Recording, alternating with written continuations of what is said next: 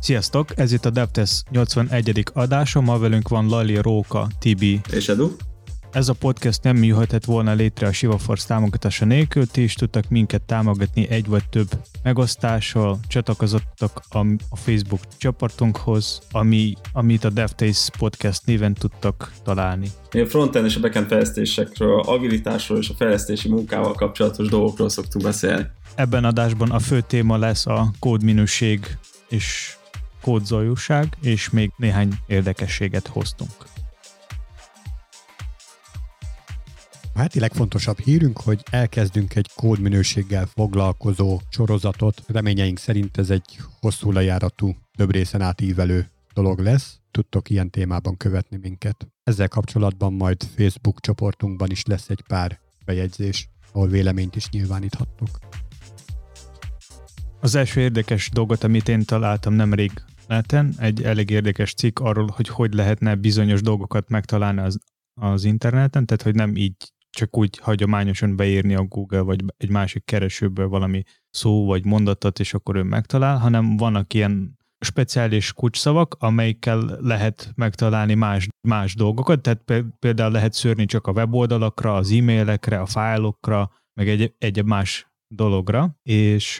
De ez már egy nagyon régi dolog. Igen, csak ha esetleg még valaki nem ismeri, szerintem ez érdekes lehet, és majd a podcast leírásban, meg a Facebook csoporton fogunk ezt megosztani. Ezt Ugye itt nem feltétlenül linket. A tematikus keresésre gondoltok, mint a startlab pont hu, mint nem, nem, a nem. Google alternatívája? Nem, ugye amikor beírod a keresőbe azt, hogy te keresel felhőt, mondjuk, akkor így önmagában nem fogja tudni azt, hogy te most egy felhős tárhelyszolgáltatót keresel, vagy pedig felhőről szóló képeket. De hogyha elébb igyezted, hogy, és erről szól tulajdonképpen, amit Edu hozott, vannak ilyen kulcsszavak, amiket eléírhatsz, hogy például site kettő pont, nem tudom, avs pont com, most jó hülyeséget mondtam, de valami hasonló oldalt ö, odaírsz, akkor csak azon a szájton belül fog keresni, illetve adni neked találatokat. De ugyanígy van még egy csomó. Tehát ez nagyon régi.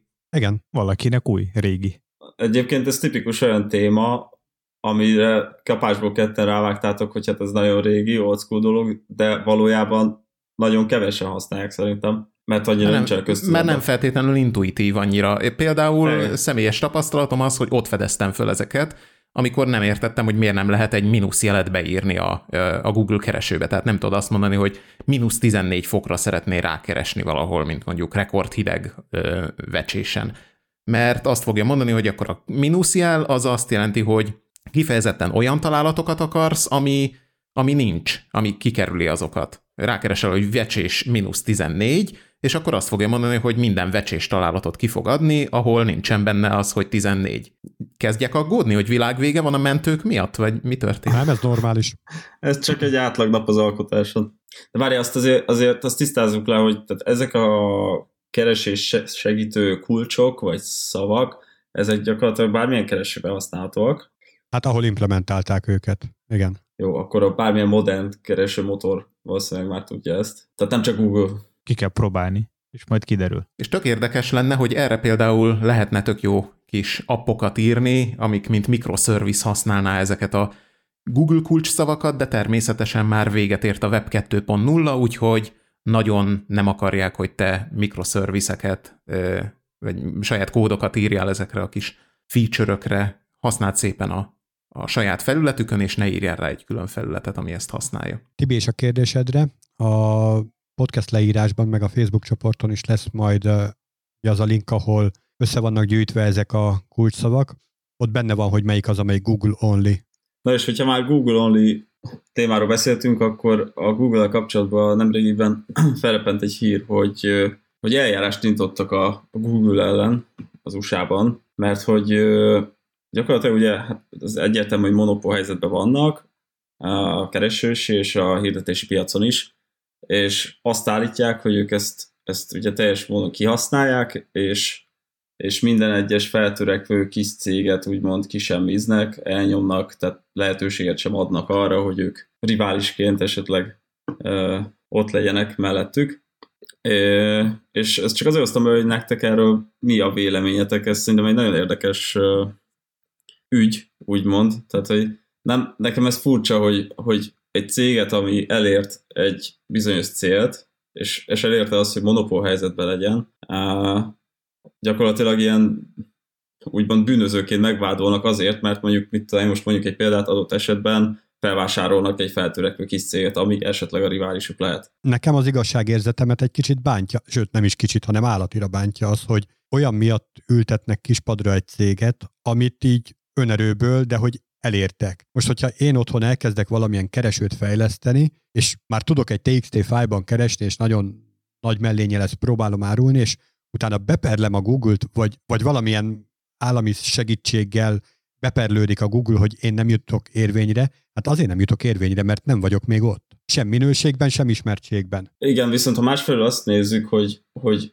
ugye mindig azt mondjuk, hogy az a jó, ha egy nagy cégnek teljesen mindegy milyen témában van egy riválisa, mert az késztetheti azt a céget fejlődésre és, és előre menetelre, és így, hogy, hogy a, a, ez a nagy cég esélyt se ad a kis cégeknek, hanem rögtön felvásárolja, ugye nem egyszer hallottunk már erre példát, például azt a kis céget, így, így úgymond elkényelmesedhet, elkényelmesedhet a monopól helyzetébe. Úgyhogy én nem tudom, hogy ezt hogy lehet államilag szabályozni például. De várjál, Tibi, tehát hogy értem, tehát az tökre nem jó, hogy valaki monopól helyzetben van, mert akkor így nincsen rivális, meg nincs akkora piaci verseny. De hogy az, hogy egy konkurenst felvásárol, beépíti a, a konkurensnek a jóságait a saját termékébe, vagy esetleg a konkurensnek az olyan tulajdonságait a, elnyomja, amit nem akarnak megvalósítani, ezzel így mi a probléma? Lehet nemet is mondani egy ilyen felvásárlásra. Nekem az lenne a kérdésem, hogy... Ö- A felvásárlások azok hogy történnek meg? Tehát valószínűleg senkinek se tartanak pisztolyt a fejéhez, hogy azonnal írd alá a szerződést, hogy te eladod ennyiért és ennyiért, hanem valószínű örülnek, hogy mennyi sok zsák pénzt kapnak a nagyobb cégtől. Hát igen, azt mondom. Persze. Nem hát kötelező. Pontosan így történik. Tehát, hogy ez, hát ugye erről nem régiben, amikor a Gergő volt nálunk, és a mesélt a Google-ről, pont mondott erre is egy példát, hogy talán az egyik ismerős dolgozott egy ilyen kis startupnál, fejlesztettek, nem emlékszek már pontosan milyen témában készítettek egy fejlesztést, és gyakorlatilag felvásárolt őket a, a Google, és most már Google alkalmazottként mennek tovább, és erre szerintem ezernyi példa van. És nem feltétlenül csak azért teszik ezt meg, mert adott esetben rivális az a másik kis cég, vagy nagyon feltörekvő, hanem azért, mert egy olyan jó, ö, olyan jó ötletet találtak ki, vagy, vagy ö, kezdtek el foglalkozni, hogy, hogy érdemes volt tőlük ezt már akkor megvásárolni itt az elején, hogy ezt akár később Google termékbe is be is tudják építeni. És pénzt hozzon a konyhára. Én nekem sokkal jobban szúrja a szememet az, amit az Atlassian csinált mostanában, meg hát e, látom mindenféle felvásárlást. Igen, igen, mert ott meg ugye a, a, az eladási piacon, vagy hogy mondjam, a termék eladási piacon vannak ők hasonló helyzetben. Megvették ugye a Bitbucketet, megvették a Trello-t, nekem mind a kettőhöz van accountom, és mind a kettőhöz külön accountom van, így Ha, ha az egyikbe belépek egy accounttal, és a másikba már be voltam lépve, akkor, illetve hát fiókot váltok, mert nem azzal vagyok belépve a Bitbucketbe, akkor, ö, akkor ott rögtön kijelentkeztet engem. Bár ez már nagyon régi probléma a, az Atlassian terén szerintem, hogy a, a, nem lehet több accounttal belépve lenni, holott a Google-be simán meg tudod csinálni bármelyik Google terméknél, hogy fölmész jobb felső sarokba a kis ö, ikonodra, és a, azt mondod, hogy akkor fiókváltás. A Atlassian az, az nem ott, egyszerre egy fiókkal lehet belépni. Viszont cserébe lehet, hogy ezek a rendszerek integrálva lesznek egymáshoz. Tehát, hogy jó pénzért valamelyik prémiumos csomagba, igen? Ja, hát igen, igen, természetesen. Meg mindig mondják, hogy a biztonság növekszik. Amazont, bocsánat, Amazon, azt hiszem hirtelen, hogy az Amazonról kezdesz beszélni, azért mondtam ezt a termékeladást. De az Amazon is csinálja? Hát őket meg azzal vádolták, hogy ők hasonló módon monopól helyzetben vannak, valamilyen szinten, csak ugye a termékek eladásával kapcsolatban, és, és ott is minden peres, mindenféle pereskedés megy.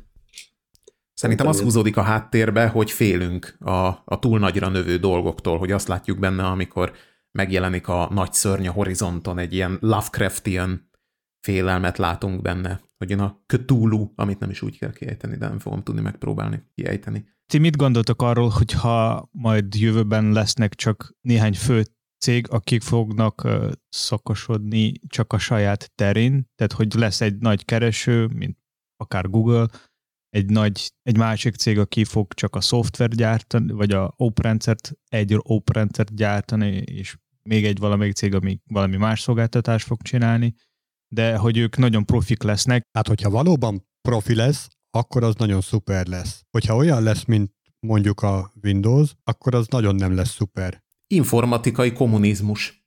És mi jobb, a, mikor van konkurencia is, mondjuk rossz termékek, vagy egy és a le- legjobb. Hogyha rossz termékek vannak, akkor nagyon, nagyon kívánatos, hogy legyen konkurencia, hogy egy picit legalább javuljanak. De hogyha megnézed a böngésző piacot, ilyen hetven százalék fölötti a Chrome-nak a részesedése, nem véletlenül. Tehát ki a fene akarna Internet Explorert, Safarit, nem tudom, Netscape-et, akármit használni? A, a Safarit én szeretnék használni. Igen, öt százalék alatt vagy. És javasolnék mindenki másnak is. Jó, tudjuk, hogy te... Főleg Windowson. Te, te kapsz érte részesedést, de hogy ettől függetlenül, tehát nem véletlenül ennyire népszerű a Chrome, mert jó. Független attól, hogy zabálja a memóriát, mint állat, tehát egy kicsit rossz is, és ilyen szempontból rossz, hogy nincsen konkurenciája rendes, de ettől függetlenül azért ennyire népszerű, mert jó. Volt a Firefox, de kiálltak mögüle. Most azóta a Firefox az nagyon letűnt a népszerűség piacán, meg a Firefox például nem annyira alkalmazkodott rugalmasan a fejlesztőkhöz, vagy a, a, az új bejövő igényekhez. Na, csak hogy az eredeti kérdésre válaszolva, hogy melyik a jobb, az, hogy van egy jó termék, vagy hogy van sok rossz termék, akik konkurálnak egymással, én inkább a, a jó termékre szavazok. Meg egyébként szerintem a, ugye Edu előbb mondta a specializációt, hogy egy, egy cég csak egy témával foglalkozik. Szerintem a, a Google-nek a sikere mögött akár az is lehet, hogy, hogy az emberek nem csak azért hallanak mondjuk a Chrome böngészőről, mert, ö, mert ott van a telefonjukon, hanem már eleve is ismerik a Google-t máshonnan. Ugye ott a kereső, vagy bármilyen más termékük, tehát magyarul találkoztak már korábban a Google-el, ezáltal a, a Chrome-ot is szélesebben fogják használni, mert tudják, hogy az is Google termék, úgyhogy biztos, vagy ne, nyilván relatíve biztos, megbízható, tehát jó használni. Ezért szerintem ezért van az, hogy inkább, ha valaki elé odaraknak egy Chrome-ot, meg egy Firefox-ot, a Chrome-ot fogja használni. Tehát amögött egy híres cég van. Az a probléma, hogy a Firefoxnak nincs egy saját kereső. Az a gond, mert a Google, a, mondjuk iOS-on az a default kereső. És azért sokan ismernek a Google, és azért mind sokan megbíznak a Google-nek, és a Google Chrome-nak, és azért töltsenek, töltsenek le. Nem, nagyon sokféle kereső van, és azért használják a Google-t, mert jó. Nem, azért használják a Google, mert a, az alapból be van állítva a izébe. Tehát tudsz kiválasztani egy másik, de mikor... De most... nem is választanék másikat, mert amikor kipróbáltuk, akkor nem volt jó. Igen, de most már nem azért használják a, a Google-t, mert az a jó kereső, hanem az van mindenkinek, a, az van mindenki elé odarakva. Ugyan emiatt volt a feszülés az Android telefonokra is, hogy ott ugyanez volt, hogy a Google túlságosan pusolta magát, és, és túl erősen nyomta a termékeit az Android telefonokra, úgyhogy defaultból fönn voltak már, amikor megvásároltad a készüléket. Ugyanúgy ment a, ment a feszület. Tehát már rögtön találkoznak vele a felhasználók. Szeretnék egy kis reprezentatív felmérést intézni hozzátok. Melyik keresőt használnátok inkább? A Binget vagy a Google-t? Edu? Semmelyiket, én a DuckDuckGo használok eléggé sokáig, és amúgy... Ütköztél már vele problémába? Olyan, hogy vissza kellett váltanod? Érted, visszaváltani a Google-re? Nem váltottam vissza, volt pár keresés, amikor megnéztem a Google-be, de nem volt nagyon különbség. Aha. Tibi? Én Ecosiát használok, ha nem találok valamit rendesen az Ecosiával, akkor a Google-t. Tehát visszatért. Oké, okay. Lali? Én is próbáltam már a DuckDuckGo-t, meg minden hasonlót, de mindig visszamegyek a Google-be. És miért mentek egyébként vissza? Hát mert amíg a DuckDuckGo kiad tíz találatot, addig a Google hatszáz milliót. Nagyobb a mögöttes adatbázis. Tehát jobb. Hát ha a jóság faktora az, hogy több találat van, és, és abba könnyebben tudok keresni, vagy nagyobb, eh, nagyobb spektrumba fedi le a valamit. A kereső az pont arról szól, hogy sok helyről meg tudod találni azt, amit téged érdekel. Én, én szerintem, tehát az az én feltevésem, hogy azért használják a Google-t, mert jó. Nem azért, mert ez van nyomatva, nyilván az is egy faktor benne, hogy ezt nyomatják, de ettől függetlenül azért, mert jó. Ja, én, én egy még egy kombót belevetnék így a, a felsorolásba, tehát Bing vagy Google mellett én egy harmadikat is fölhoznék, Google és Adblock Plus. Úgy már használható. amúgy, amúgy nemrég találtam neten egy ilyen, vagy látom interneten egy ilyen viccet, hogy a, a Bingen a legtrendes kereső szó az Google. Jó. Engem érdekelne amúgy még az előző témával kapcsolatban, hogy mivel próbálják a nyomást gyakorolni a Google-re. Tehát az oké, okay, hogy perlik, és mit fognak csinálni? Azt mondják, hogy száz millió dollárt fizessen ki, egy milliárdot, meg se fog kottyanni nekik. Tehát nem hát fogják így, visszahozni nem, ez, egy ez, hét ez... után profitba. Ja, hogy, hát az valószínűleg nem, de a, egyébként azt csinálták, hogy, hogy vizsgálatot indítottak, egy hatszázezer oldalas jelentést készítettek arról, hogy a, a, a, mono, a Google-nek milyen monopól törekvései voltak, és ezek mennyire szabályellenesek, és, és gyakorlatilag ez alapján ugye megy most a perelés jobbra-balra. De nem tudom, hogy ezt a Google mennyire érzi meg, vagy nem. Tehát, hogy így szerintem, hogyha van egy jó termék, ha van egy jó termék, és kitart, és van benne annyi, ö, annyi tartás, hogy nem adja el magát egy, ö, egy nagyobb cégnek, és mellette folyamatosan fejlődik, és nem, nem lassít le, nincs az, hogy jó van gyerekek, tíz évig küzdöttünk a Google ellen, most már meguntuk, föladjuk a fejlesztést, akkor, akkor azoknak is szerintem van esélye a piacon.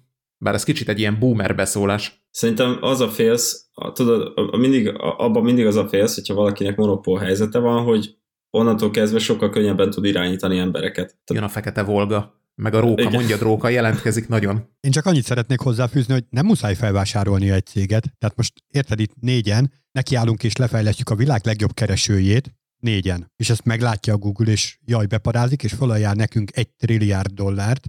De mi nagyon tökösek vagyunk, és nem fogadjuk el, hanem fejlesztjük tovább, hogy lenyomjuk a Google-t a piacról, és utána ők nekiállnak, és négyszázezer embert ráállítanak, hogy ugyanazt lefejlesszék. Hát nem lesz az sokkal jobb? Hát vagy kitalálják valami... Még jobbat. Nem, valami, valami kompromátum, és akkor lezárjuk minket, vagy lezárnak minket. Azt ja, hát az is lehet, hogy valahogy hátulról megpróbálnak ellehetetleníteni. Jó, hát jön ez a fekete volgás eset, igen, igen de hát...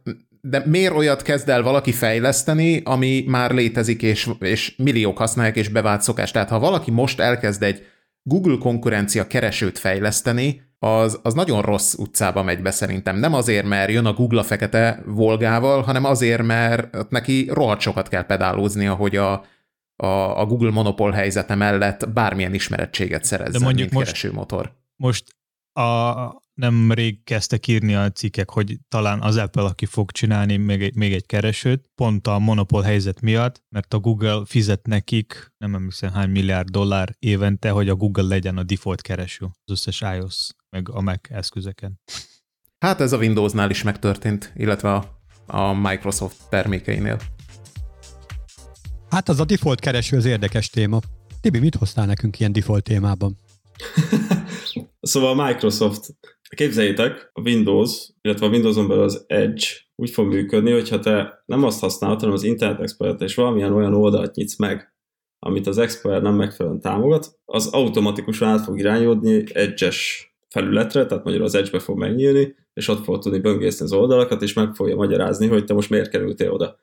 Szóval ezt csak azért hoztam be, mert, mert én ennek örülök. Tehát, hogy... Ezzel az Internet Explorer-et akarják leépíteni? Vagy hát minden közt, igen, oldalból? Ugye hivatalosan jövőre, ha jól tudom, már a Microsoft sem fogja támogatni a saját hát, által, általuk készített weblapoknál az Explorer-t, hogy valami ilyesmi van. Úgyhogy valószínűleg ez a leépítés része, igen. Én abba kopaszottam meg, hogy Internet Explorer-t patkoltam, úgyhogy mindegyikünk. Én csak örülök. Szerintem, igen. Én őszülök csak. Na, srácok, azt mondjátok, hogy ezt meg fogja magyarázni. Ez azt jelenti, hogy még egy pop-up fel fog jönni, és akkor ott azt is zárhatjuk be? Hát ő azt mondja, hogy this website doesn't work with Internet Explorer. Puff. Igen, egyébként rá tudsz nyomni, hogy szeretnéd folytatni a böngészést, és kész. Mondja meg ezt a Linuxos emberke, Róka. Te ne, ne, ne szóljál ott be Linux oldalról, téged nem fog ez zavarni téged. De sajnos időnként nekem is kell használnom, de hogy szóval nem értem ezt a dolgot. Tehát már azt a részét de értem, hogy... próbálják leépíteni, ez, ez egy tök jó folyamat. Mondjuk most olvastunk egy hírt arról, hogy az Explorernek az részesedése egy kicsit emelkedett, és így senki sem érti. Gondolom így a vég óráit rúgja, Ki- és akkor... Még... A, a Kínában most már elkezdték használni a Windows hetet, átváltak Windows iksz pé-ről. Wow. Yeah. Gondolom.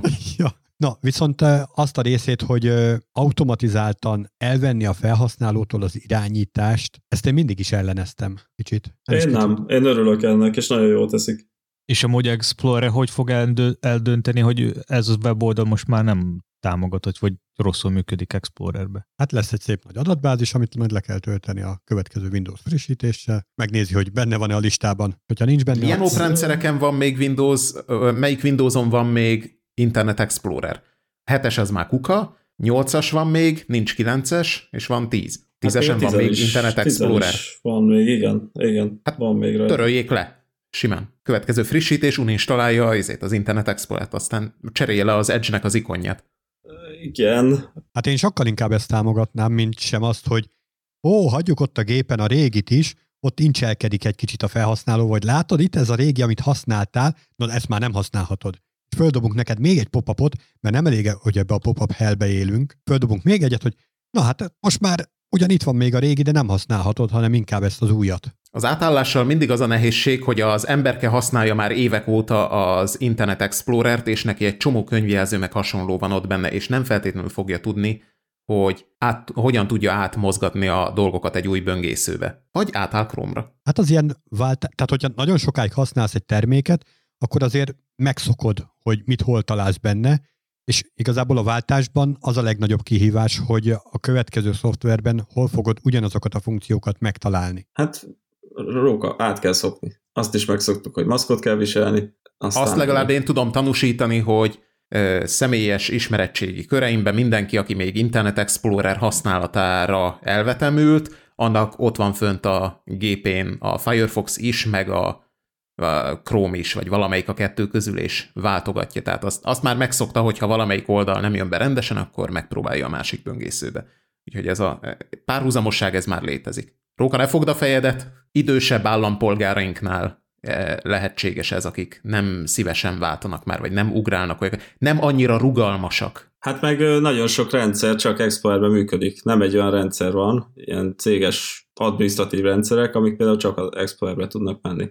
Jó, hát mindig ezzel pedáloznak, hogy a, része, a, a, a nagy felhasználás, a nagy százalékmutatók azok azért vannak, mert az intranet, de hogyha intranet, akkor hogy a fenébe jut ki onnan az az adat? A statisztika hogy jut ki a zárt belső hálózatból? Azért, mert nem zárt, tehát attól, hogy egy belső hálózaton nézem, attól még a gépem eléri az internetet. És hogyha van benne Google Analytics, vagy, vagy tök mindegy, bármilyen analitika, akkor az viszi a dolgot. Tehát nem kell ahhoz nekem... A rendszergazda egy... nem végezte el jól a munkáját. De nem, nem feltétlen kell nekem elvágva lennem az internettől ahhoz, hogy elérjek egy olyan tartalmat, amit egy külső felhasználó mondjuk nem ér el. Hát dehogy nem, hát le kell tiltani az ivivet, hogy te nem munkaidőbe ivivezzél. Emlékeztek erre még? Amikor munkahelyek mondták, hogy így letiltogatja a rendszergazda náluk kötelezően az ivivet?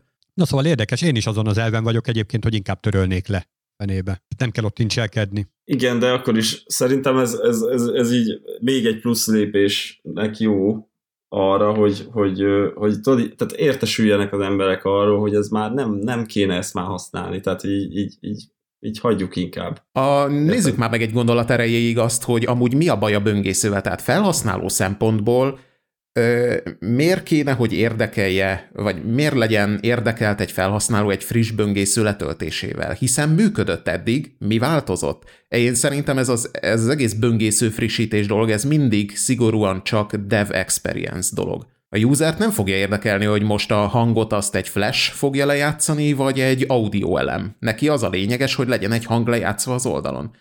Bocs, Edu.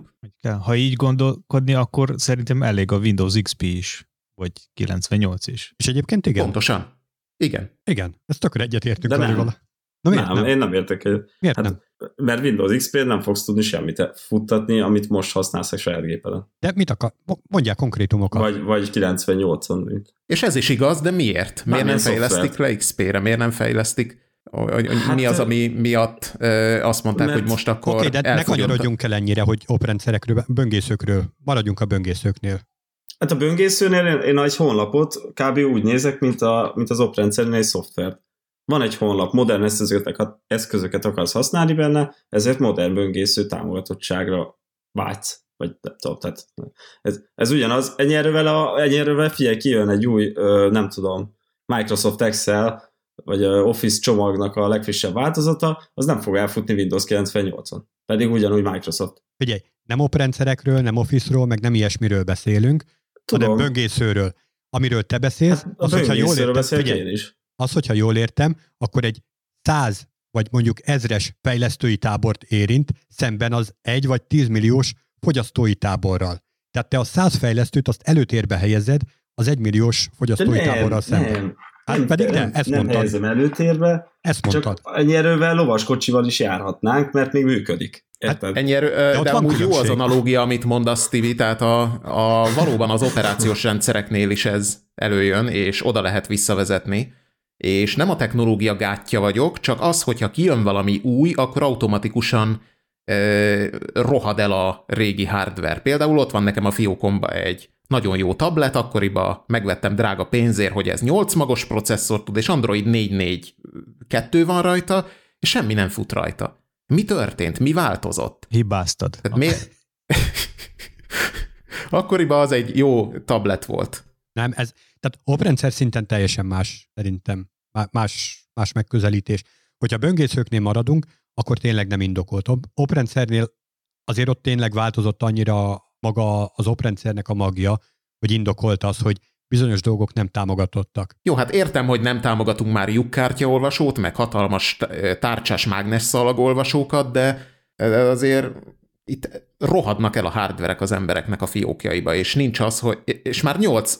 De, de várjál, most már ott tartunk, hogy nyolc giga RAM alatt nem tud futni egy mai számítógép. Tehát Lali, hogyha visszakanyarodunk az oprendszerektől, mert továbbra sem arról szerettünk volna beszélni, hanem a böngészőkről, a böngészőknél mi a fene indokolja? Egyedül az, amit Tibi mondott, és azt tökre aláírom, hogy fejlesztői szemszögből nagyon rossz lenne, hogyha nagyon régi dolgokat kéne használni, mert akkor az új megjelenéseket macerás vagy szinte lehetetlen lenne megoldani. De felhasználó oldalról meg aztán semmi. Tehát mit ad nekem egy új Chrome egy régihez képest? De miért egy új Windows mit ad neked egy régihez képest? Ö, mondjuk az azért egy nagyobb ugrás, mint a két Chrome kiadás közötti iteráció. Ja, hát jó, igen, de nem is tudom, mindegy, szóval én most az Explorerről beszélek. Tehát most az Explorert, egy... a, az Explorert már is, már is engedlek, Edu. A, az Explorert az ölte meg, hogy nagyon ritkán érkeztek ki hozzá frissítések. És már régen mindent meg lehetett csinálni tízszer könnyebben a Chrome-ba, például bejött a border radius, bejött a box shadow, text shadow, meg az összes ilyen cé es es bizbasz, ami nélkül mindent még táblázatba tördelve képekből kellett összerakosgatni. Jó, most már ketten jelentkeztek. Szeretnék kardoskodni a cé es es pály mellett, hogy azért ilyen hat alatt is meg lehetett ezeket, amiket felsoroltál. Jó. JavaScript-tel. Hát volt erre egy há té cé file, ami megcsinálta neked. Isten, há té cé fájlok, te jó ég! Na, meg az fájl, már tényleg a lovaskocsi. Na, Edu, akar szólni valamit, várjátok. Válaszolok a te kérdése, hogy mit hoz neked a Chrome, vagy újabb Chrome. Szerintem ő sokkal jobban fog motiválni téged venni egy új gépet, mert a régiben nem lesz elég memória. Ez szomorú, de igaz. Szóval szerintem a, a Microsoft ott rontotta el, az, de ezt csak én sejtésben mondom, a, a, az Explorer úgymond...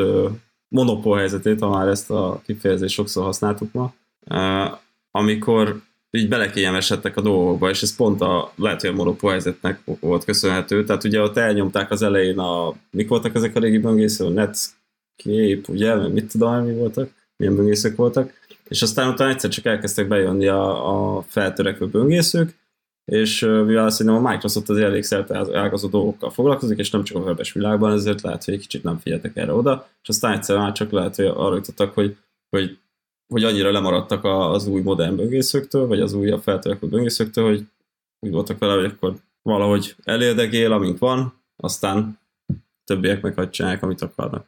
Viszont mivel Microsoft alatt van a, maga a Windows oprendszer, és mindenki azt használja, ezért mindenki ott maradt ez is. Fixen, tehát ez egy ilyen fura szituáció volt. Hát meg ott van a, a gőgösség, hogy ők nem fogják lefejleszteni azt, amit a ECMAScriptnél próbálnak szabványosítani nekik, nem jó az Add Event Listener, nekik külön kell az, hogy Add Add Event. Az adásban időnként szoktatok hallani különböző sziréna hangokat. Ez, hogyha nem sikerül jól megvágni az adást, akkor elég zavaró lehet, meg biztos azt is észrevettétek, hogy amikor így beszélgettek, és nagyobb zaj van körülöttetek, akkor nehéz megérteni a másikat. Na ugyanígy, ugyanígy van ez ö, kódok terén is, hogyha zaj van a kódokban, akkor azt úgy nehéz lesz értelmezni. Találkoztatok már ilyennel? Róka, mondjál zajosságra példákat, amikkel te szoktál szembesülni, ami neked a leg, legzavaróbb, vagy mi az, ami mi a zaj a kódba, és mi az, ami a, a nem zaj. Hát például nem zajnak mondanám azt, amikor egy kód annyira kifejező magával a, a függvény vagy metódus nevekkel, meg a használt változókkal, tehát annyira kifejező tud lenni, hogy elolvasom, és nem kell hozzá, nem kell hozzá úgymond lefuttatnom fejben a kódot, megértenem így külön, vagy nem kell hozzá dokumentációt olvasnom, hanem megértem úgy, ahogy le van írva. Szinte már-már regényformában írja le az, hogy mi van.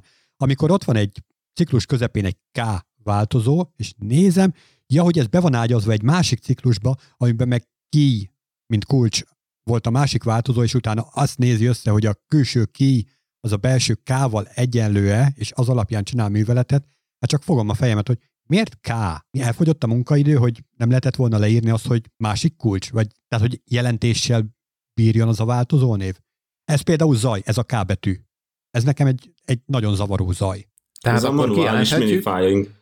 Ja, igen, tehát kijelenthetjük azt, hogy akkor ami nem zaj, az a ö, letisztult működés, vagy amit elvárnál a, az algoritmus. Sőt, nem is az algoritmus, mert akkor jönnek ezek, hogy K meg hasonló változók, hogy minél tömörebben le legyen írva, V egyenlő S per T, és, és, és akkor van az, hogy, hogy a mögöttes logika az meg az így elvész. Hát inkább az a V egyenlő S per T helyett inkább az legyen, hogy sebesség egyenlő, megtett út, osztva eltelt idővel. Na, ezt de matakorán el... is így tanuljuk? De hogy ezt így elolvasom, akkor értem. De fizika. Igen, fizika ez egyébként, tehát régen volt, tudom, hogy már öreg vagy. Ezt múltkor is megbeszéltük. Talán hallottatok erről, hogy fizika. Igen. Én azért hoztam föl ezt a V egyenlő S per T-t, mert múltkor találtam egy nagyszerű oldalt, ahol összefoglalják ezeket a fizikai jelöléseket, és meglepődésemre azt láttam, hogy például az I betűnek öt különböző jelentése van kontextustól függően. És... ez minden esetben más, meg a C betű, kis C a ö, fénysebesség, meg a, a elektromos töltés is. Mind a kettő kis C.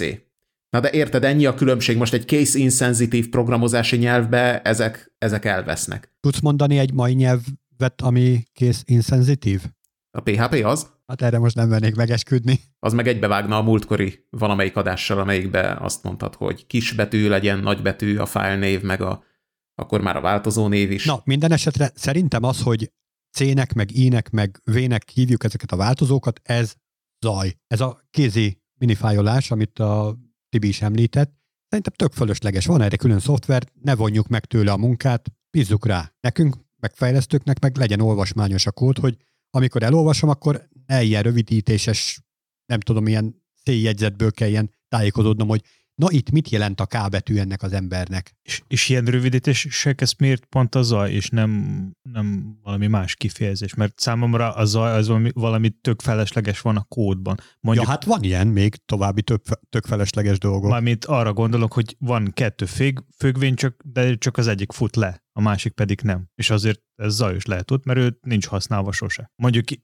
ilyen szempontból a, a rövidítések az kicsit másfajta. Tehát én nem mondom, hogy egy zaj, csak hanem másfajta hiba. Én zajnak mondom azt mindent, ami, ami zavarja a megértést. Tehát úgy zaj, hogy ebben a kommunikációs formában, hogy valaki leírta azt a kódot, én pedig elolvasom, ebben a kommunikációban zavaró tényező. Én ezt erre gondoltam, amikor zajt, zajként fogalmaztam ezt meg. Én egy kicsit behoznám témának megköpködésre a kommenteket. A kommentek szokták általában megmagyarázni az érthetetlen logikát. Csak most jön a kérdés, hogy miért nem lehet elmagyarázni, hogy a A, és jel, és jel, nem B, zárójelbe az egész, két pipeline karakter, új zárójel kinyit, felkiáltójel A, és, és, B, zárójel bezár, az igazából egy xor. Tehát akkor vegye ki függvénybe, és ne ott a kódba rakja össze. Ehelyett odaírja, hogy ez xor A, B akar lenni valójába. Szia, Róka! Én a kommentekhez szeretnék annyit hozzáfűzni, hogy egy kommentnek akkor van értelme, hogyha nem a működést írja le, mert azt látom a kódba. Tehát azt képes vagyok, hogyha egy fejlesztő vagyok, akkor képesnek kell lennem ezt nagyjából fejben futtatni, sőt, akár kiszámolni az eredményt fejben.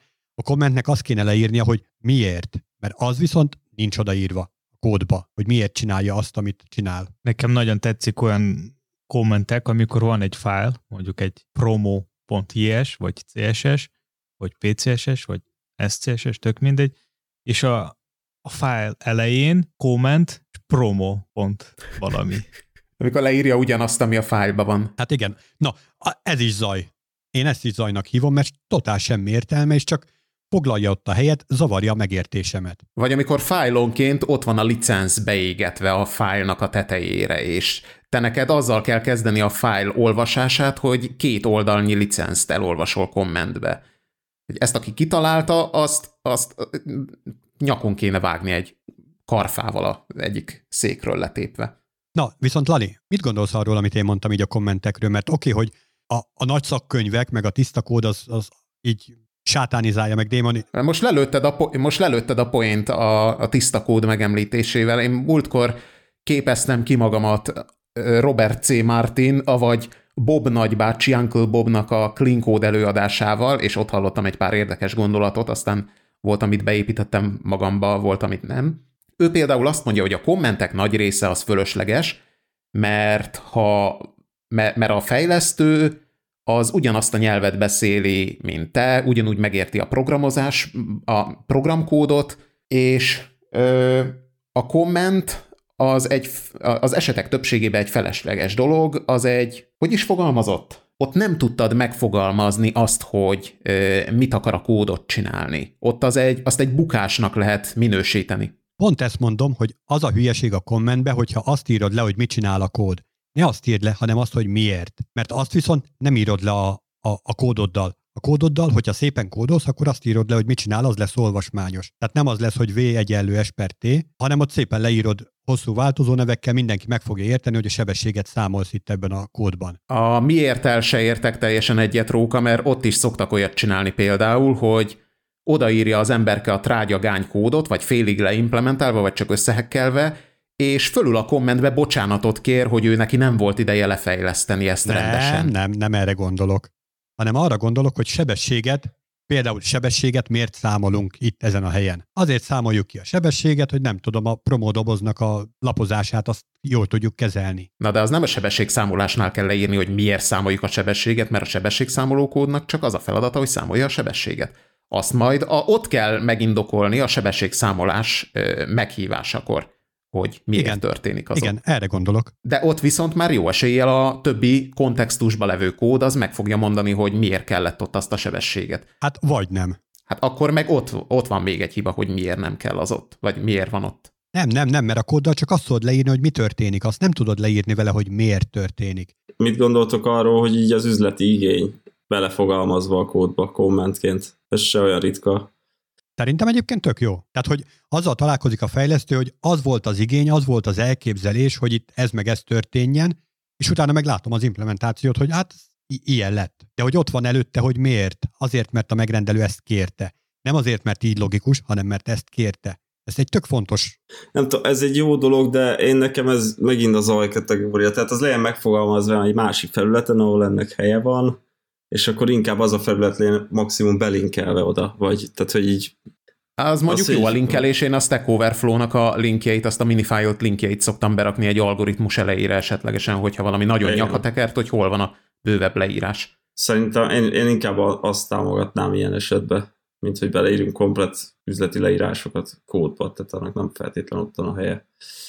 Én még ö, mondanék egy személyes tanácsot, vagy tapasztalat alapjáni tanácsot a fejlesztő kolléga uraknak és hölgyeknek, hogy amikor kódot írtok, akkor, akkor nyugi, minden rendben lesz. Tehát ez, ez a rövid üzenet. Nálam volt például az, vagy számtalanszor belebukok abba, vagy előfordul az, hogy írok egy kódot, és azt valami újjal próbálkozok, mondjuk, ö, mondjuk kipróbálnék egy... Ö, hogy hogyan működik a JavaScriptbe a yield kulcsszó, és próbálok egy generátort írni, és akkor hú, ott most egy kicsit több ö, sort hagyok ki előtte meg utána, mert ott, ott szeretnék egy kis helyet, ott a kis helyi sandboxomba, meg ott, ott ö, kommenteket rakosgatok, és, és, és akkor jövök rá később, hogy azzal, hogy próbáltam azt elérni, hogy ne vesszen el a kód, azzal igazából sikerült csak azt az egyet kiemelni, és mint egy pattanás az a ember arcán, úgy égtelenkedik a kód közepén az, hogy hol kísérleteztem az új kóddal. Másik ilyen példám, ha még hozhatok egyet, ezt Rókának küldtem múltkor, aztán mondta, hogy ő még soha nem találkozott ilyennel.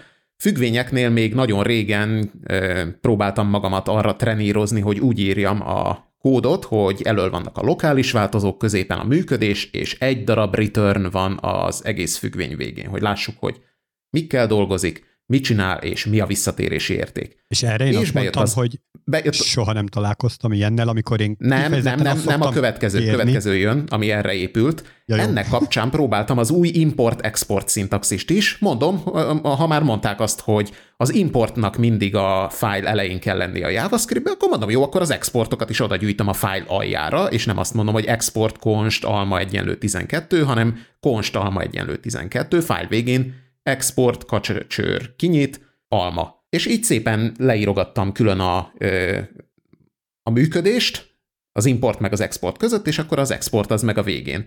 És most néztem, hogy akárhányszor nekem át kellett írnom egy függvénynevet vagy bármit, azt kettő helyen kellett megtennem. És, és kipróbáltam azt, amitől, amitől nagyon rettegtem, hogy el fog vészni az az export kulcs szó a kódba, és beírtam a, a függvény elé, hogy export, és és nem veszett el. És cserébe a kódom az sokkal kevesebb lett. Tehát Róka, erre mondhat, hogy te még nem láttál olyat, hogy az exportot kiemelgeted a file végén. Ja, igen, oké. Okay. Csak megijedtem, hogy én egyébként kifejezetten szoktam review-ba arra figyelni, hogy egy darab return legyen egy, egy függvényből, mert az, az is átláthatóbbá teszi, hogy nem az van, hogy itt-ott, amott, egy forciklus közepén, egy feltétel közepén itt-ott kilépünk a függvényből, aztán valaki fejtse meg, hogy mikor jutunk el a végére, hanem hogy csak a végén legyen kilépés. Viszont azt, amit te mondtál, hogy így az exportokat gyűjtögetni a végére, azzal még nem nagyon találkoztam, meg értelmét sem láttam. De akkor most te is ráerősítesz, hogy tényleg te se látod már így jelentőséget. Kicsit ilyen modul export jellegű volt, bár szerintem abba is meg lehetett oldani azt, hogy ne egy blokkba adjuk vissza. Szóval mondhatná, hogyha tudnám mondani magamnak, akkor azt mondanám a múlt, múltba visszamenőleg, hogy, hogy nyugi, rendben lesz az. Nem, nem fog elvészni az az export. Na és még milyen zajjal találkoztok kódban? Pontos vessző a JavaScriptbe. Na, az zaj. Hát próbáljátok ki, ez is ez a nyugi minden rendben lesz kategória, próbáljátok ki, hogyha, hogy nektek melyik jön be. Az egy, az egy olyan megszokott mankó, hogy a sor végére pontos vesszőt rakunk, vagy a statement végére. Nézzétek meg, hogy mennyivel lesz. Hogy fog kinézni az a kód, hogyha nincs benne pontos vessző. Nem mondom, hogy hagyjátok el, inkább azt, hogy próbáljátok ki. És neked mi a tapasztalatod vele? Én már szerintem két éve nem használok pontos vesszőket a kódba, és úgy is formázom, a, úgy is használom a lintert, ha nem több. Az nem lehet probléma, hogy így kódot több, tehát több idő kell ahhoz, hogy olvasni a kódot, mivel több karakter van, azért azt rá is kell nézni. Pont, hogy kevesebb, hogyha nem használ pontos vesszőt. Hát, hogy egy karakterrel kevesebb van minden sornál, így neked kevesebb idő kell fordítani arra, hogy te az összeset karakter átnézed. A pontos vessző nekem egy kicsit olyan, mint amikor az írógépen gépelsz, és csenget a sor végén, hogy új sorba kell menned. De ilyen szempontból pont, hogy segíti a megértést, mert hogy ott van, látod, hogy ott, ott a pontos vesz, akkor ott biztos lehetsz abban, hogy egy új utasítás fog kezdődni. Egyébként meg meg kell értened. Tehát anélkül, hogy ha vannak pontos veszők, akkor anélkül, hogy parzolnád ezt a kódot, anélkül is fogod tudni érteni, hogy itt egy utasítás, ott meg egy másik. Hogyha Na nincs ehhez pontos te, vesző... Ehhez raknék egy fontos kiegészítést, mielőtt nagyon tovább megyünk, hogy mellette viszont legyen jól formázva a kód. Tehát ne legyen az, hogy három darab statement egy sorba írva. Hát mert hogyha nincs pontos vesző, akkor nem is tudod. Esetleg veszővel. De elég neki a szóköz is, hogy szeparálja a kettőt. Tehát ő ezt fel fogja fogni, hogy var A egyenlő tizenkettő szóköz, var B egyenlő húsz, azzal neki nem lesz gondja. Tehát nem a enter miatt tudja ő nélkülözni a pontos veszőt. Csak itt az kell, hogy fel kell készíteni a ö, kódot arra, mint a ö, jamölnél, hogy legyen formázva. Hello. Lali, nem igaz. Tehát, hogy var A egyenlő tizenkettő szóköz, var B egyenlő húsz, az syntax error, unexpected token var a másodikra. Jó, majd akkor megnézem. Majd küldök akkor linket, hogy, hogy ez elvileg nem kéne, hogy problémát okozzon. Nem, szerintem egyébként kifejezetten zavaró az, hogy nincs egy olyan, tehát igen, olyan szempontból egyetértek, hogyha jól formázott a kód, akkor nem feltétlen kell ez a pontos vessző, viszont hogyha megengedjük a fejlesztőknek azt, hogy szabadon úgy formázzák be, hogy érthető, érthető legyen, akkor viszont nagyon jó megnyugtató az, hogy rápillantasz a kódra, és látod, hogy ott a pontos vessző, ott vége van valaminek, és valami új kezdődik. Ez pont, hogy az érthetőséget segíti, pont ugyanúgy, ahogy a beszélt nyelvben is tartasz a mondatok közt szünetet, jelezve, hogy itt volt egy pont. Hát igen, csak ez a szünet, az lehet akár egy új sor. Tehát, hogy így, amikor ránézed... Es... Az egy új bekezdés inkább. De, hogy mikor így nézed a sor a kódra, és látod, hogy a következő függvény, vagy változó külön, tehát külön külön sornál van. És általában ezzel, ezzel ha így gyorsan átnézed a kódot, akkor nem figyelsz a pontos verszüket, hanem látod, vannak a sorok, van ott egy bizonyos kódrészek, és az, hogy egy másik sorban van valami, ezzel tudsz eldönteni, hogy ez valami más, vagy sem. Én úgy látom, hogy Edu, te most a, a Hello World szintről beszélsz, nem pedig az élő kódokról, ahol, mit tudom én, öt-hat változós függvényeket hívnak, abszurdum, tehát miért csinálunk ilyet, és egy-egy, egy-egy paraméterbe oda beletesznek egy komplett ilyen húsz-harminc soros uh, callback függvényt. Én oda akarok kiukadni, hogy a szemmel, vagy a szem úgy működik, hogy te fontos információ veszed fel, és mikor van a syntax highlight, te csak kiemelt dolgokat fogsz látni, és nem biztos, hogy a pontos vessző. Tehát, hogy nagyon belemész a kódba, és kicsit több időt fog átnézni a kódot, akkor az jobban fogsz észrevenni. Tehát, hogy ebből a szempontból szerintem az új sor az sokkal kiemeltebb, mint maga a pontos vessző. Igen, ebben egyetértek. Tehát ezt mondtam is, hogyha jól formázott a kód, akkor, akkor nem biztos, hogy akkora jelentősége van a pontos vesszőnek. Viszont abban az esetben, hogyha megengedjük a fejlesztőknek azt a szabadságot, hogy nem nagyon strikten formázzák a kódot, hanem formázzák úgy, hogy az érthető legyen, akkor viszont én megkövetelem a pontos vesszőt, mert hogy attól lesz még érthetőbb, még jobban szeparált. És, és szerinted jó a üres sorok a változók, vagy a függvény között, tehát bizonyos blokkok között? Vagy lehet minden egymás után, tehát hogy ne legyen közte egy üres sor? Jó, hogyha van elválasztó. De miért? És olyankor jön az, hogy kommentjel, és sok kötőjel, és akkor egy ilyen kis komment vonalka. Oké, okay, az, az, az, az a hülyeség, tehát az már a túl, a lónak a túloldala, amikor már túlestünk rajta. Azért jó, gondolj csak bele, amikor egy könyvet olvasol, akkor a bekezdések között is van egy ilyen kis gap. Nem ugyanakkor a sortáv a bekezdés belsejében, mint a bekezdések között. Pont azért, hogy lásd, hogy itt valami más kezdődik. Nagy levegő, új gondolat, új témáról beszél. Jobban elszeparálja. Az viszont tényleg, amit a Lali mond, hogy két perjel, és utána sok kötője, hogy még jobban lásd, hát mit kell azon még jobban látni? Hát látod már hát elsőre. Szervezze ki az, annál, annál fogva, azoknál a pontoknál szeletelje külön fájlba, vagy klasszokba, vagy Émi? modulokba. Ami, amíg beszéltetek, eszembe jutott pár dolog, nem tudom, hogy a kódzajossághoz tartozik-e, de az előző projekten ez erre úgymond kiegye, kiemelt figyelem volt fordítva, hogy például mi a helyzet a túl hosszú sorokkal, vagy engem, ami nagyon szokott zavarni, ha mondjuk há té em el-re gondolunk, hogyha a há té em el tegeken szereplő attribútumok mindig másmilyen sorrendben vannak. Számomra ez is egyfajta kódzajosság, mert nem a megszokott helyen keresed azt, ez amit te szeretnél találni.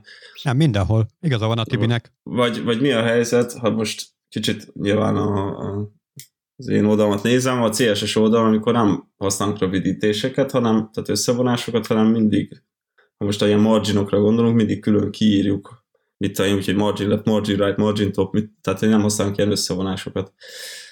Ez is szerintem tök zavaró. Szerintem, Tibi, ide még sok minden más tartozik, például az importok. És tök mindegy, hogy hol, akár cé es es-ben, akár jé es-ben, az is so, sokszor random, amit így más fejlesztőnek random módon, módon történik. Én leszettem múltkor egy jó kis plugint még a Webpackhez, amelyik az import sorrendeket beállítja neked attól függően, hogy honnan importálod. Először a beépített modulokat szedi össze, például a Node.js-es util, vagy pass, vagy ef es, vagy hasonló modulokat.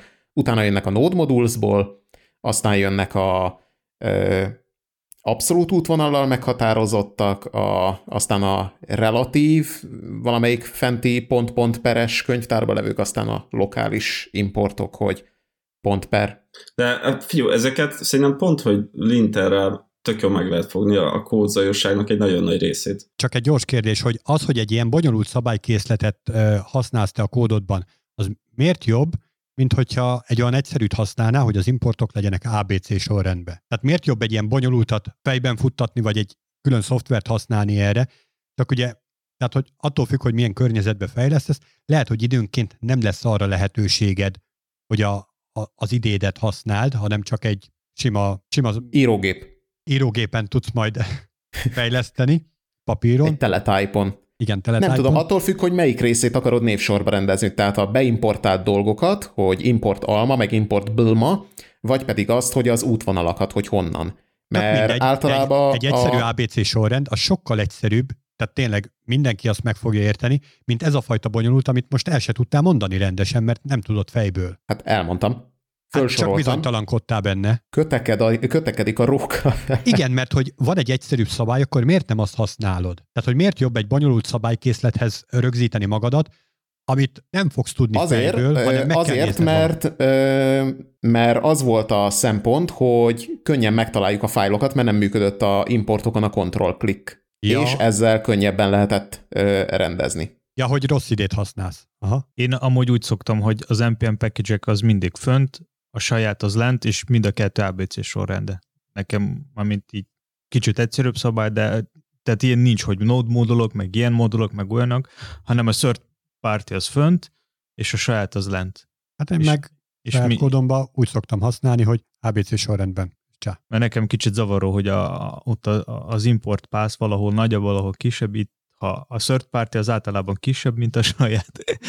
Amúgy meg egy másik, ami szerintem... De miért ilyen, font, várjál, visszakanyarodva, miért fontos az, hogy most ez egy beépített node modul, vagy pedig te írtad?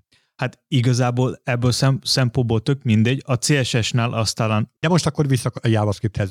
Ott miért csinálod akkor, hogyha tök mindegy? Minek ez a megkülönböztetés? Mert az egyik megvan a saját fájlkészletben, másik dependencia. És, és minek? A saját az mindig jobb, mint a third part. Ezért van hátul. Mert te csináltad, nem. Hát azért lejjebb van. Mert hátrébb került a sorba. Hát mert frissebb. És Róka, te hogyan rendezed névsorba? Case-szenzitívbe vagy case-inszenzitívbe? Előbb van az alma klassz, és, és utána a kisbetűs ef es, vagy először jön a kisbetűs ef es, és utána jön a nagy albetűs alma. Na még egyszer, ezt nem értettem. Case-inszenzitíve, hogy figyelsz-e a, ö, tudod, mondtad hetvennyolcas adásba, hogy a...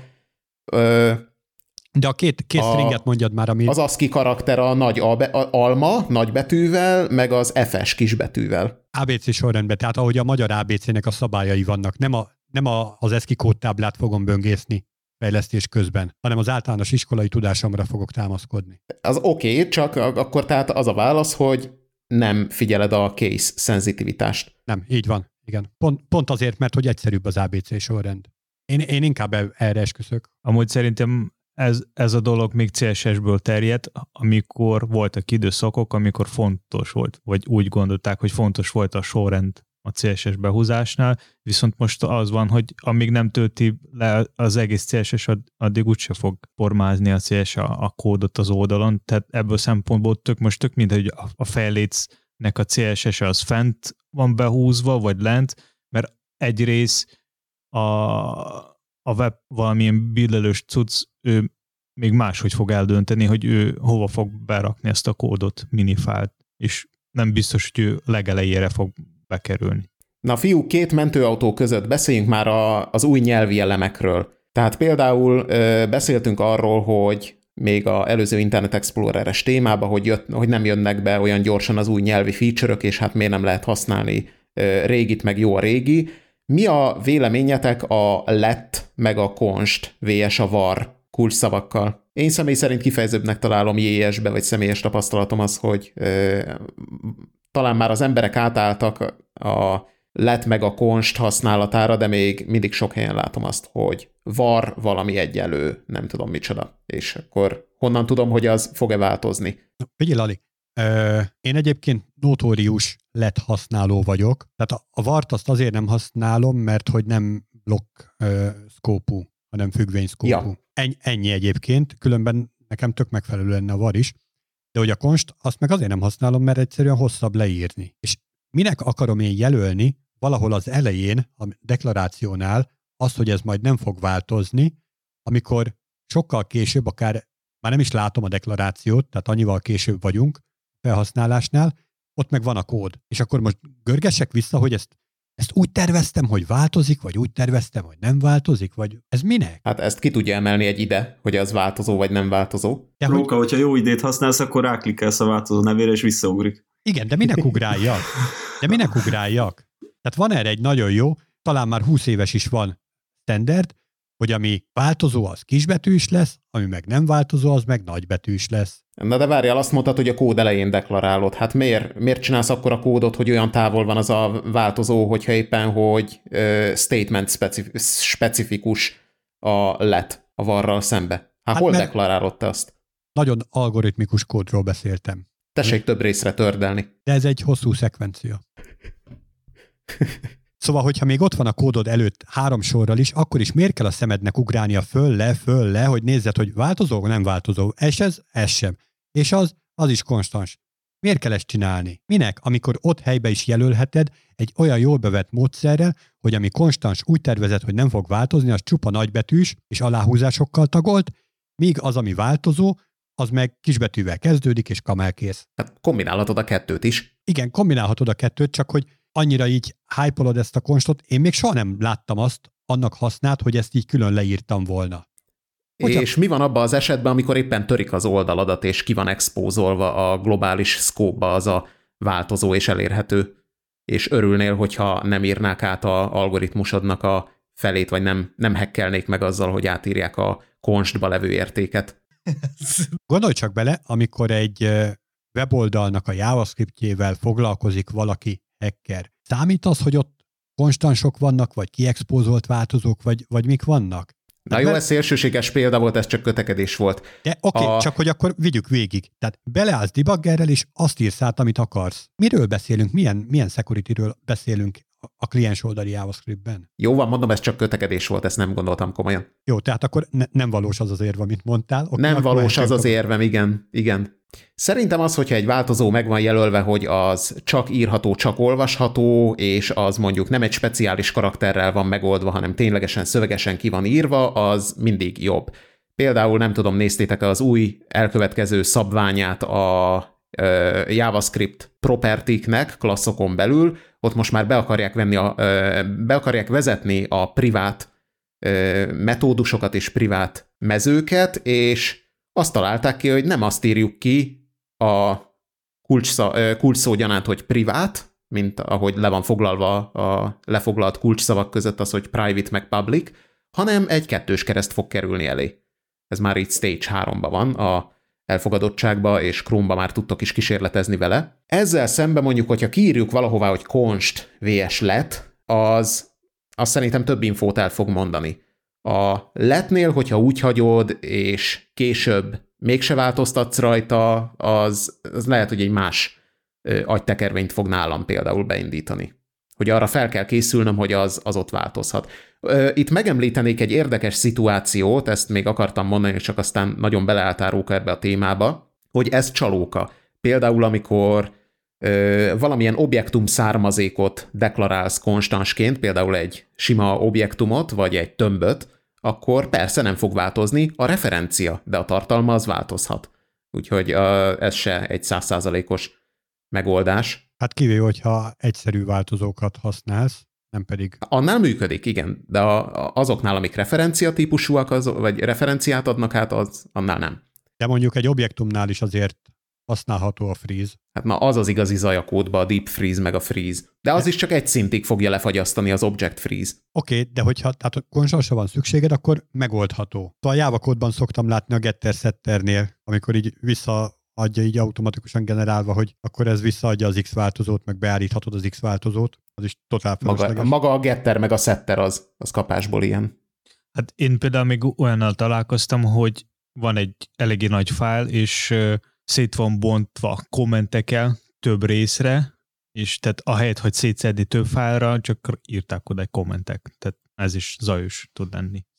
Érdekes, hogy a kommentnél mi a szándék? A mögöttes szándék, hogy azt olvasd, és a kódot ne, vagy akkor olvasd a kódot először, és hogyha abba beletörik a bicskád, akkor nézd a kommentet? Mert olyan szépen meg tudjuk oldani a syntax highlighterrel, hogy el legyen rejtve a komment, és minél kevésbé zavaró színe legyen.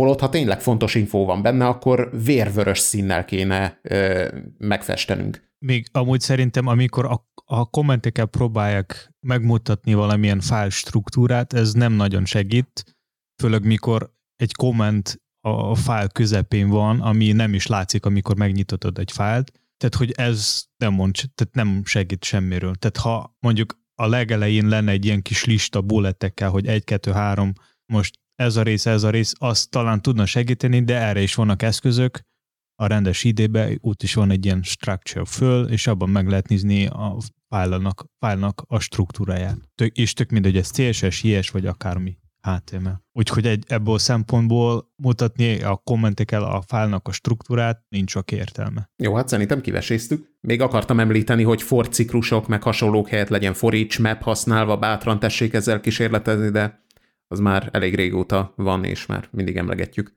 És mi a helyzet akkor, hogyha van egy egymilliós tömböd, amiből szeretnék középen kilépni, akkor a for each-ed az úgy befutcsol? Van a sum nevű függvény. Az pont erre van. Oké, okay, csak hogy nem a for ciklusnak az... Nem, nem mondtam, hogy nem használható, csak, hogyha, csak hogy az esetek többségében sokkal olvasmányosabb kódot ad az, hogyha a for each-el hívod meg a tömbön végigmenetelt, hogyha ténylegesen mindenen végig akarsz menni. Én még egy dolgot szerettem volna egy visszamenőleg mondani, hogy a private és public kulcsszó az ugyan foglalt szó, de szabadon használhatod. Változó deklarációra, propertire, bármire, kivéve a strict módban. Wow, tényleg olyan is van, hogy strict mód. Azt beszokta rakni a webpack, vagy a, ezek a builderek? Így by default, vagy nem? Vagy a linterek figyelnek erre? De hogy minek amúgy? Minek akarsz szigorú lenni magaddal? Nem tudom. Mi, miért nem, nem, miért nem, nem is értem, hogy miért van két működés, vagy miért van az, hogy egy foglalt kulcsszót lehet használni. Miért nem jobb úgy kódot fejleszteni, hogy könnyű legyen kódot fejleszteni? Miért kell ezt nehezíteni, szigorítani? Miért attól nehéz feltétlenül, hogy nem deklarálhatsz private meg public kulcsszavakkal valamit? Hát, mert hogy egyébként mire használhatod még azt a kulcsszót? De hát minden nyelvben vannak foglalt kulcsszavak. Igen, de azok hát hasznosak. A Turbo Pascalnál is ez volt az első óra, hogy akkor mik a foglalt kulcsszavak. Igen, de ezek hasznos kulcsszavak. A private az egy nem hasznos kulcsszó, mert nincs a mai napig használva. Sőt, a, amit az előbb említettél, nem is lesz. Hát mert a Java-ból lett átmásolva, gondolom, ez a set. Ugyanúgy van synchronized, meg volatile kulcsszavak lefoglalva, azt hiszem, a JavaScriptbe. Tehát akkor még egyszer megkérdezem, miért jó az neked, hogy szigorú módon gyakorlatilag bántod magadat, és nem pedig könnyű módon akarsz fejleszteni? Ez egy nagyon jó kérdés. Én, én, nem, így, én nem így állok hozzá a foglalt kulcsszavakhoz, hogy az egy feltétlen nehezítés. Az inkább az, hogy, hogy nem folyik szét a, a kódom, és nem, nem egy, egy kevese, egyel kevesebb variáció lehetőség két ember kódja között. Egy pár évvel ezelőtt nagyon nagy divatja volt annak, hogy a há té em el-t azt mindenféle ö, ilyen validátoroknak vessük alá, sőt, ezeknek a validátoroknak a kimenetét azt tegyük bele a kódba, és tudod, ott virított, hogy a ilyen validátornak megfelel, meg az olyannak, meg az amolyannak. Régi szép idők. Meg hogy, meg hogy nagyon strikt legyen, és hogy egyébként minek, mert ugyanúgy működött, ugyanúgy működött lúzzal, meg tehát az összes doctype-al. Tehát minek ez az, mondjuk ki, és hányféle kód is született? Értem, de hogy minek ez az önszopatás? Hát most próbálnék, most próbálnék erre valami épkézláb gondolatot kitalálni, csak sajnos nem megy. A kérdés jogos, hogy minek kell a, a konstrikció. A... Hogy ne legyen az on- unalmas az élet. Ja, hát attól biztos, hogy izgalmas lesz, hogy valamit nem lehet megcsinálni, és körbe tákolni kell. Mint például, ugye mondjuk ki a há té em el-be, hogyha strikten használod, akkor nem lehet a, a linkekre targetet föltenni. Mert akkor azt mondja, hogy te nem mondd meg a usernek azt, hogy ő új ablakba akarja nyitni, vagy sem, majd ő eldönti kontrollal. És akkor, de viszont a felhasználó igény, tehát a megrendelő igény az, hogy ezt új ablakban kell megnyitni, akkor jöhetnek a JavaScriptes körbetákolások, hogy a linket megvalósítjuk JavaScriptből. Egy kicsit hozzávenném kontrasztba, ami a, amit veled tapasztaltam még korábban, abszolút nem személyeskedés a célja, csak te veled foglalkoztam ezzel a témakörrel egy kicsit, accessibility. Miért jó az, hogy körbeszivatjuk magunkat azzal, hogy telerakjuk a kódot aria tegekkel, azért, hogy ö, három darab látássérült tudja megnézni a, az oldalt. Amin amúgy, amúgy statisztika szerint nincsenek látássérült látogatók. Már egyébként kicsit elkanyarodtunk a témától, de hogy válaszoljak neked erre, maga az accessibility nem azt mondja, hogy a látássérülteknek készíted az oldalt, hanem hogy akadálymentes oldalt készítesz, és az akadálymentesség alatt a látók meg a megvan keze, lába, minden, minden érzékszerve tökéletesen működik, nekik sem gördítünk akadályt az oldal használatába. Tehát erről szól inkább az accessibility, mint arról, hogy a látássérültek, meg a nagy kontrasztú, mindent fekete alapon sárga betűkkel. Az igen, csak a mellette levő metódus, vagy az implementáció, ahogy ezt te meg tudod valósítani, az hozzá képest, a, az a iksz há té em el egy pont egy stricthez képest egy kétszeres önszopatás.